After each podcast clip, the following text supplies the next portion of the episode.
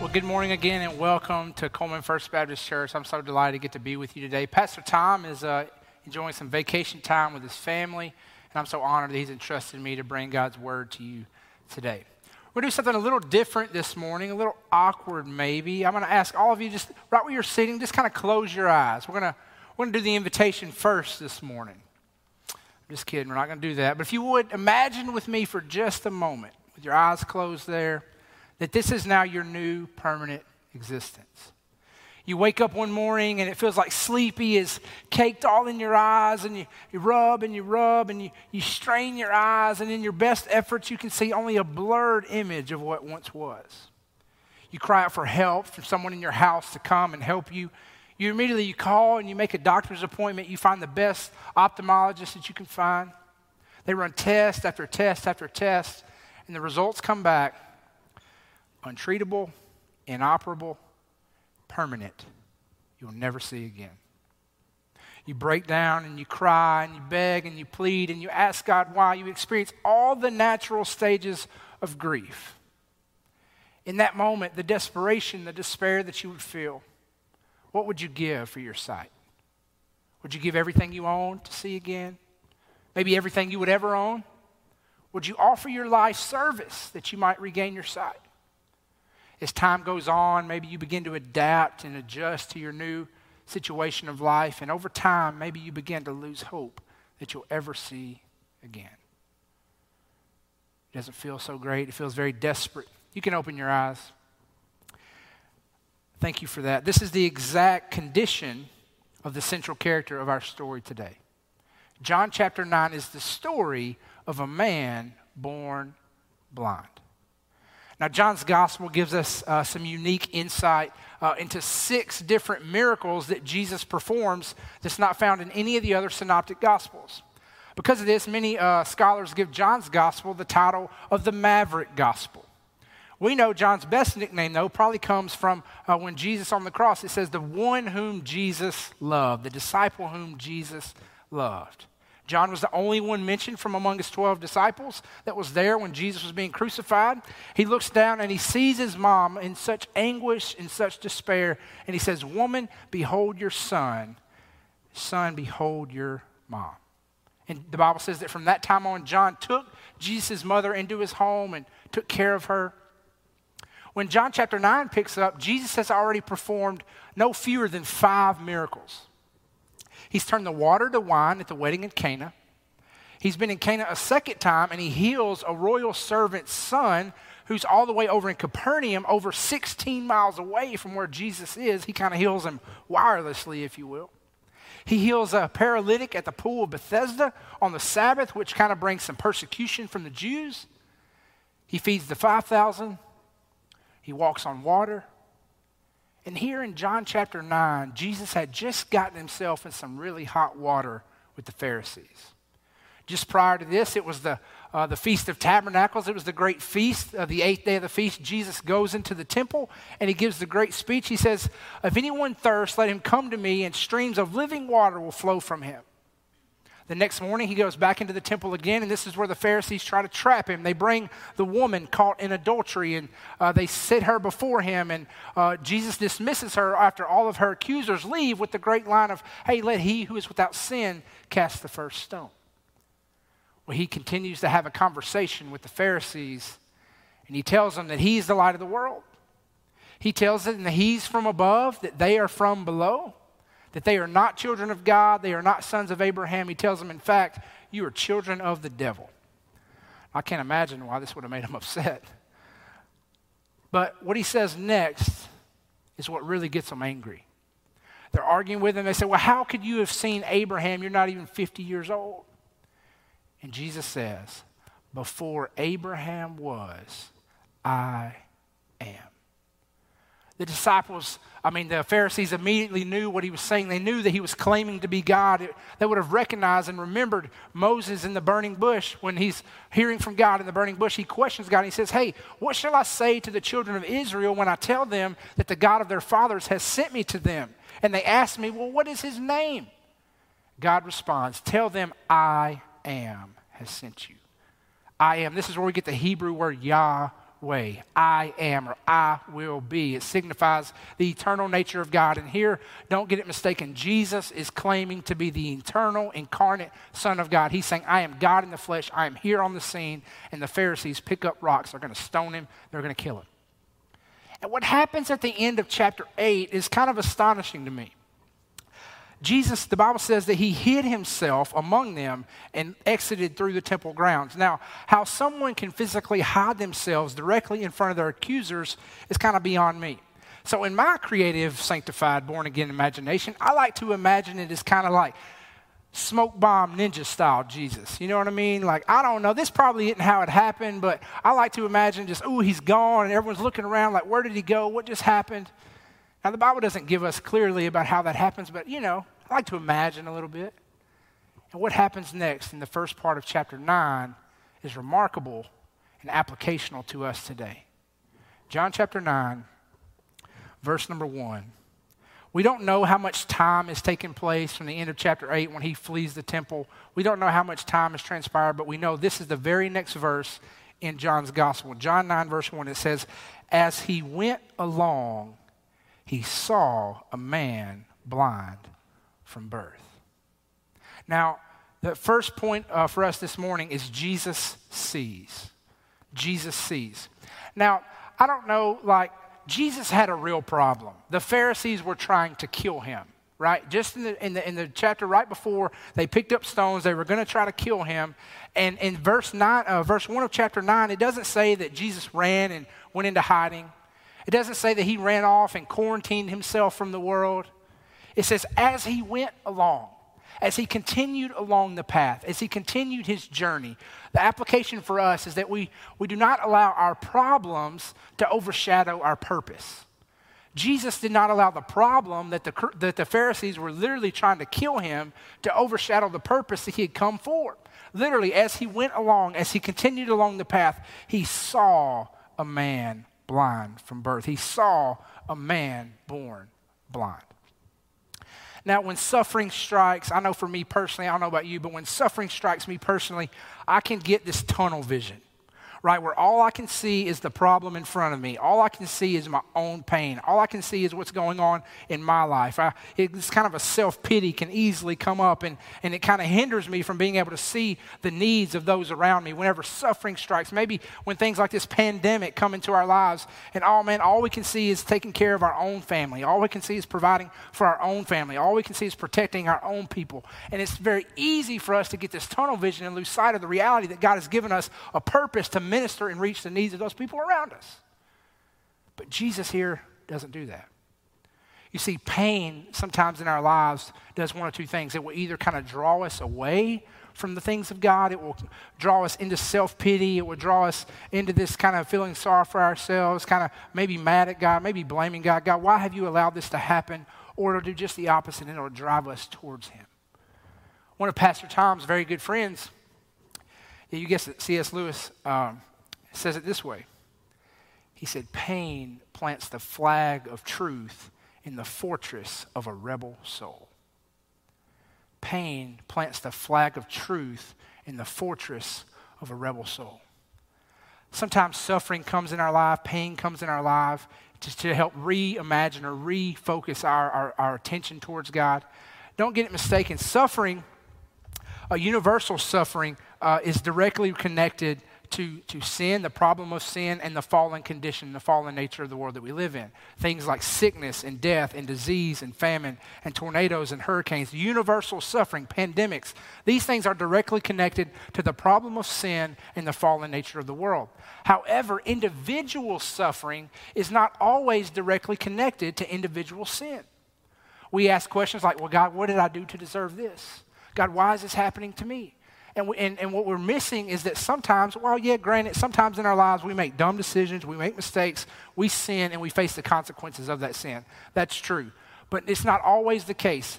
Individual suffering is not always connected to individual sin. And Jesus clarifies that here uh, in verse number three. He says, Neither this man's sin nor his parents' sin, said Jesus, but it happened so the work of God might be displayed in his life.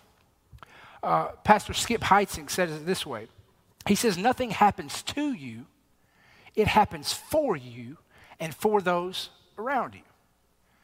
Do you know what the credentials are to be able to help someone who's experienced suffering? Suffering. The only way you can physically help somebody who's going through some difficulty, who's experienced some challenging times in their lives, who's experienced pain and real suffering, is you've got to go through some stuff. Right? There's a story of a man named Daniel Kish that I believe is very inspiring. Daniel uh, was born with a rare cancer, a disease called retinoblastoma. It's a cancer of the retinas and it attacks the retinas and causes vision loss. When Daniel was just over a year old, he had to have an emergency surgery, a life saving operation to remove both of his eyes. Daniel grows up, and rather than live a life of self pity and dependency upon everyone else, Daniel perfects an art called human echolocation. Now, this is very similar to how dolphins use sonar. Human echolocation, you create a sound, usually a click with the tongue, a and you listen for the, for the echo of that sound to be able to form uh, shapes and be able to form your surroundings of the world around you. Daniel perfected this, so much so that by the time he was 18, he literally rejected any kind of caregiver. He lived depend- independently on his own, and he wouldn't even use one of the little walking canes that blind people use. He wanted to live completely independent upon himself. Now, yeah, that's fascinating, that's great, but what's even more inspiring to me is that Daniel, he had trained and his leadership had helped to train over 500 blind people to help learn the art of human echolocation. Daniel took his problem and did not allow his problem to pull him away from his purpose, but allowed his problem to define his purpose and to propel him towards it. He used his problem of blindness to develop this, this, um, to perfect rather this idea, this, this concept, this technique of being able to see the world through sound. And he trained over 500 people to be able to do the same thing, to have a better life, to live more independently, to experience the world around them. Suffering is not meant it doesn't happen to us, it happens for us. Second Corinthians chapter 1 says this listen to this about suffering. It says, Praise be to the God and Father of our Lord Jesus Christ, the Father of compassion and the God of all comfort, who comforts us in all our troubles, so that we can comfort those in any trouble with the comfort we ourselves have received from God. For just as the sufferings of Christ flow over into our lives, so also through Christ our comfort overflows. If we are distressed, it is for your comfort and salvation. If we are comforted, it is for your comfort, which produces in you patient endurance to the same sufferings we suffer. And our hope for you is firm, because we know that just as you share in our suffering, so also you will share in our comfort. This is the very thing that makes Jesus such a good high priest and intercessor on our behalf. He experienced a tremendous amount of suffering. Everything from grief and loss to betrayal and abandonment and slander and gossip and social injustice and sickness and even death. He was murdered. He can, he can sympathize with us in our weaknesses. And I believe that God has given us these things in our lives. Sometimes suffering and pain comes to our lives to help point our attention and our focus back towards God and also helps us to understand that our purpose is to not, not live in our suffering, but to help other people in theirs. Jesus sees. Second point I want you to see is Jesus acts. Jesus acts. Look what happens here. He says, Neither this man nor his parents sinned, said Jesus, but this happened so the work of God might be displayed in his life. Now, in ancient Jewish theology, there was this theology of theodicy. The, the, the theology of theodicy was kind of this idea of how to deal with the problem of suffering. If there's a good, loving, all powerful God, how does He permit suffering and evil to exist? Now, this is a challenging uh, conversation maybe you've had with people you've shared your faith with. You try to help understand what the gospel is all about. And they kind of believed in this idea, it was wrong. They believed in this idea of prenatal sin.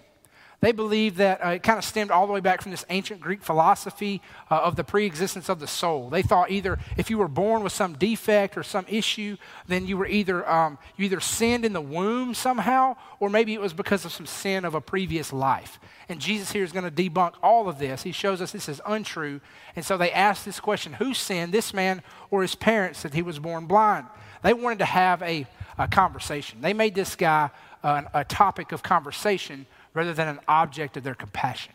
And here we see Jesus, he's not going to have it. He's not going to have a theological discussion. He's going to give them a practical demonstration. Jesus acts here. He says, uh, Neither this man sinned nor his parents, but that the work of God might be displayed in his life.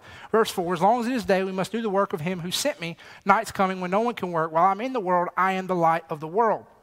Now, real quickly, many scholars believe that little dialogue from Jesus there is referring to his time on the cross. The Bible says from the sixth to the ninth hour, darkness fell upon the land, that the sun couldn't even shine uh, while the Son of God was being crucified for the sins of many. Uh, many scholars debate on that, but verse 6 is where we want to get to. Jesus acts, having said this, he spit on the ground, made some mud with the saliva, and put it on the man's eyes. Now remember, the man is blind but he's not deaf. Right? Like he's sitting here, the disciples are coming along. Hey, Jesus, who sinned, this guy or his parents, that he was born blind? The guy's like, I'm right here. I can hear you. You know? And Jesus does something uh, amazing. He, he literally begins to spit on the ground. Now, I don't want to be too gross this morning, but it would take a lot of saliva to make enough mud to cover two eyeballs right? And I can't help but to wonder, like, what everybody's thinking. Like, what are the disciples thinking? Like, I don't know how loud the mud making process was. I don't know if it was just like a, you know, or just a, I mean, I have no idea how much Jesus leaned into it, but the disciples had to be wondering, what is he doing? The blind guy, I mean, like I said, I don't know how loud it was, but maybe he was wondering what's going on as Jesus rubs the mud. Maybe he thought it was some nice, expensive ointment that this guy's putting on my eyes. Or maybe if he heard Jesus, he was probably like, oh no, I know he ain't about to do what he's about to do. And oh yeah, happens. Spreads, his, spreads mud on his eyes, and he tells the guy, now go wash in the pool of Siloam. He's like, yeah, of course, Jesus, I'm going to go wash. You just put mud in my eyes. Now, the pool of Siloam uh, was, a, was a pool that King Hezekiah had made uh, come from the Gihon Springs. And King Hezekiah literally dug a tunnel from the springs all the way into the lower part of the city and built this pool so people could come and gather water. It was also the place where the priests would have been washing themselves at the Feast of Tabernacles. So when Jesus tells this guy to go wash, he doesn't send him privately to his home, he sends him to a public place. He sends him to a place where everyone would see the deliverance, where everyone would see the healing, where it would be publicly uh, shown that what Jesus did for this guy. And I believe for us in our lives, what God does for us when He acts on our behalf, I believe it's for the world around us. I believe it's so that people can see His works and give Him glory. Jesus acts. I don't know about you, but I wonder, like, why heal him this way? Why heal the man this way? Like, why not just spoken word heal him like he did uh, the paralytic at Bethesda? Why not? I mean, he healed the guy wirelessly from 16 miles away. Why not just, you're healed? Why not just put his clean hands on the guy's face and heal him? Every miracle Jesus performs is to show his deity, to show that he is the Son of God, the Messiah. Pastor Tom taught us in his series on John, and John 20 is kind of the thesis for this whole book. It says, I have written these things so that you may believe that Jesus is the Son of God, the Messiah, and that by believing you may have life in his name. And here I believe Jesus is demonstrating to us and to the world that he is the Lord over all creation. All the way back in Genesis, it says that, that God took the dust of the ground and formed man from the dust of the ground. And here we see Jesus take that same dust and within the mud fashion a brand new set of eyeballs for this man. And as he goes and he washes away the dirt of his former way of life, washes away, and he begins to see clearly for the very first time the grace and the glory and the beauty and the majesty of God in all his creation. Lord over creation. No matter what's going on in your life today, no matter what situations you're in, no matter what circumstances you face, the difficulties we all face in this life, we serve a God, we serve a Lord who is creator. Just as he spoke and spun creation into existence all the way back in Genesis in our lives today, this morning, he can create something new in your life. There is no situation without hope. There is no circumstances that our God cannot reach, cannot touch, cannot heal, cannot restore. Here we see him heal this blind man kind of grossly, but showing us, hey, I can do anything. Jesus acts. So the man went and washed and came home seeing. Now we're going to skip ahead a little for time here, but what happens next? Uh, the guy, he literally, he's, he's healed from his blindness. He's there in public place, and, and all the people that see him that formerly knew him, they're demanding, oh, tell us how you were healed. What happened? And he tells them, and they didn't, they didn't buy it, so they literally drug him off to the Pharisees. And the Pharisees are doing the same thing. They're questioning him. And honestly, the Pharisees thought he was a phony. He tells them, hey, this man they called Jesus made some mud, put it on my eyes. I went and washed, and now I can see. They're like, we're not buying it either. They, they literally drug his parents into court, if you will. They drug his parents in to question them. Hey, is this your son? Is it true he was born blind? Can you tell us how he can now see? Now, this guy has some pretty sorry parents. If you think you're a bad parent, these parents take the cake. If you think your parents are bad, y'all just take a lesson right here from these guys, okay? These parents, not only did they force their son to a life of begging, they weren't providing for him, he was a beggar in the streets. But when they're questioned about their son, they said, Yeah, I mean, we know he's our son. Well, at least they claimed him, I guess. And we know he was born blind. But how he can now see, we don't know. He's of age. Ask him. The Bible says they did this because they were afraid of the Pharisees, because the Pharisees had already said anybody who claims Jesus is the Messiah is going to be kicked out of the synagogue. And in those days, to be kicked out of the synagogue was to be excommunicated from society and from the family of faith. It wasn't, oh, just go home and quarantine yourself and wear a mask and stay six feet apart. It was, hey, you go away, you lose your house, your family, your job, your social status, everything. You're not welcome here, and God doesn't want you. It was horrendous. And this guy could have easily told them what they wanted to hear. But our application from this is stay true to your testimony. Stay true to your testimony. Look what he says in verse uh, 24. It says, The second time they summoned the man who had been blind. Give glory to God, they said. We know this man is a sinner, talking about Jesus. In verse 25, he replied, Whether he is a sinner or not, I do not know. One thing I do know I was blind, but now I see. These words inspired the beautiful hymn John Newton wrote in the late 1700s, we all know and love Amazing Grace, how sweet the sound that saved a wretch like me. I once was lost, but now I'm found, was blind, but now I see. This man knew that to lie and to not give God the glory that he deserved, to not acknowledge Christ as doing this great miracle in his life, would be to, to, uh, to hinder from people to experiencing the glory and the power of God through Jesus. And the same is true in our lives as Christians, as believers, as followers of Christ. Whenever we try to display to the world this perfect image that, hey, I'm a Christian, I'm a believer, everything's great, everything's good, my life's all put together, I don't have any problems, I don't have any issues. Not only are we lying, but we're being untrue to our testimony and we're hindering people from experiencing the fullness of God's grace and His love.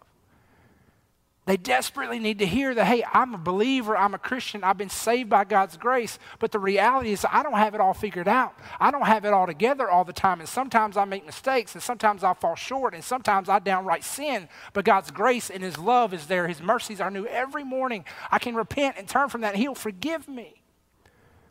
He's my hope. It's not our goodness that makes us right with God, and it's not our goodness that keeps us right with God. We are ch- saved by His grace, we are changed by His grace, and we are sustained every single day by His grace. It's only because of what He done for us do we have a right position with God. And the world desperately needs to hear us staying true to that testimony that we are lost sinners, hopeless, in need of, of salvation. And the only way that we could come to Him was because of what He did for us. Stay true to our testimony. Now, the guy has some more dialogue here, and it don't turn out too well. Uh, he's he's he's kind of kind of giving on the business, if you will. He says, "Look, uh, you know, they hurled insults at him and said, "You're this fellow's disciple." The man answered down in verse 30. He says, "Now that's remarkable. You don't know where he comes from, yet he opened my eyes. We know that God does not listen to sinners; He listens to the godly man who does His will. Nobody has ever heard of opening the eyes of a blind man before, a man born blind." If this man were not from God, he could do nothing. And this is it. It's the last straw. To this they replied, You were steeped in sin at birth. How dare you lecture us? And they threw him out. They cast him out. Rejected by the society of men, rejected by the religious leaders. And what Jesus does next, our third teaching point today, is Jesus pursues.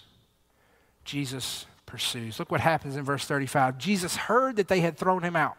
Now, I don't know if Jesus heard like you know, from word of mouth. We see many times in Jesus' ministry, people are grumbling, maybe talking about something in a corner, and Jesus just straight up addresses it right in front of them. Like he literally knows what's going on in our minds. He knows our every thought, our every action, our every attitude. And here we see, however it happened, Jesus heard they threw him out, and when he found him, he said, Do you believe in the Son of Man? rejected by the society of men, accepted by the Son of God. When you think no one cares, when you think you don't matter, Jesus pursues you. Jesus came after this man. He sought him out. He found him and he asked him this question Do you believe in the Son of Man? Now remember, this blind man had never seen Jesus up to this point, right? He was blind when Jesus put the mud on his eyes. He was blind when he went to the pool. He washed and became clean, and he doesn't see Jesus again. And, and here he says, oh, Jesus said to him, after he says in verse 36, Well, who is he, sir? The man asked, Tell me that I may believe in him. Jesus said, You have now seen him. In fact, he is the one speaking with Jesus gives us great insight here. The man had not seen Jesus. The man had only heard about him. When the Pharisees questioned him, he said, Oh, yeah, the man they call Jesus. Well, what do you say about him? Well, he's a prophet. And here we see he's about to call him Lord. He's, it's kind of the, the, uh, tra- the, um, the transition, if you will, into this guy's uh, fa- saving faith uh, what happens is Jesus heals the guy physically from his physical uh, sickness, his physical disease of blindness, not just so that he can know about him, not so that he can just experience a healing touch from him, but so that he can see his face. Yeah, Jesus helps us in our lives. He, he blesses us and He protects us and He watches over us and He heals us from our diseases and our sicknesses. But don't get it wrong all of the physical things that God does in our lives through Christ are only to show us the spiritual need, the spiritual healing, the spiritual blindness that's taking place that He wants to desperately heal us from. It wasn't enough for Jesus just to physically heal this man. He wanted to show him His face, He wanted to know Him more personally, He wanted to know Him intimately. Jesus pursues him that the man might know Him. The man said, Lord, I believe. And he worshiped Him. How do we know this is what happened? Jesus said, For judgment I come into the world so that the blind will see, and those who see will become blind. Now, maybe you're thinking, oh, this is a cool story. Like Jesus did an awesome thing for this blind man. He healed him physically, and then he went and you know, helped him to receive him in salvation. But the truth this morning is, we are the blind man. We are the central character in today's message. Every single one of us born blind into sin, born into a condition that we could do nothing about. You didn't become a sinner the first time you sinned and did something wrong. You sinned because you were born by your nature into sin as a sinner. I didn't have to teach my one year old son to be bad, he does it all by himself. Jesus saw us in our condition of sin. He saw us in our broken condition of spiritual blindness. Jesus acted in human history by taking on flesh and coming to the earth and offering himself as a sacrifice. He took on the condition of sin so that we could take on the position of righteousness before God. He went to the place that he didn't deserve to go so that you and I get to live in the place that we don't deserve to be. He saw us. He acted on our behalf. He pursued us. He pursued us like a woman would look for a lost piece of jewelry in her house. Ladies, you ever lost an earring, a wedding ring, diamond? Like you will comb the house over. You will, you will move everything. Like a farmer maybe that would search his fields for a cow or a sheep that's kind of went missing. Like a small child maybe would look for a, their favorite toy that's, that they've lost. Search everywhere. I hear people say, well, when I found the Lord, the Lord wasn't lost. We were. He found us. He pursued us. He saved us. We respond to Him in faith. We believe in Him. He pursued us. He revealed Himself to us in his perfect love, when he stretched out his arms on Calvary's cross, taking on sin. He offers us forgiveness from our sin, the hope of eternal life in him. Not because we deserve it. Are you kidding? Not because we're good people or we've somehow done this good stuff, but because of his great love for us, because of who he is. He sees us in our broken condition. He acts on our behalf when we couldn't. He pursues us. And He reveals Himself to us. Dear friends, today He wants you to know Him. He don't want you just to know about Him. He don't want you just to experience something from Him, maybe in like corporate worship. He wants you to see His face. We see Him because He saw us. We act in service to Him because He acted on our behalf. We pursue Him every single day because He pursued us. And we reveal to Him and to other people the brokenness of our lives because He revealed to us His perfect love. So, what's our response? Do you remember when I asked you to imagine you were blind? Do you remember how the desperation you sensed? Do you remember what you were willing to give up to receive your sight? Everything you own? Everything you would ever own? Your life service? The final application for us today is that we should desire Jesus like a blind man desires sight. We should long for him. We should want him as much today as we did the day we looked to him for salvation. We need him as much in this moment as we did the moment we first met him. We need to be made more like him. We need to be made more like in, into his image. I don't know about you, but for me, like Paul said, I have to die daily to my flesh. If Christians lose their zeal, their desire for Jesus, if somehow getting saved and having eternal life, if somehow that's enough and we no longer really seek after Him, then we're going to miss out on the perfect power and the purpose He's given us in this life. We're going to miss out on the fullness that He has for us. To live in freedom and to walk in purpose is to be in the presence of our Lord through the power of His Holy Spirit. We don't allow our problems to overshadow our purpose. We stay true to our testimony that the world may know the, the goodness of God, the grace and the love of God. And we desire Him every single day, like a blind man would desire to see. Heavenly Father, we stand and we sit in your presence. God, if there be anybody here today, Lord, that has not received you, Lord, like the guy asked you in John, what is it that we must do to do the works of God? Lord, your response where the work of God is this to believe in the one he has sent.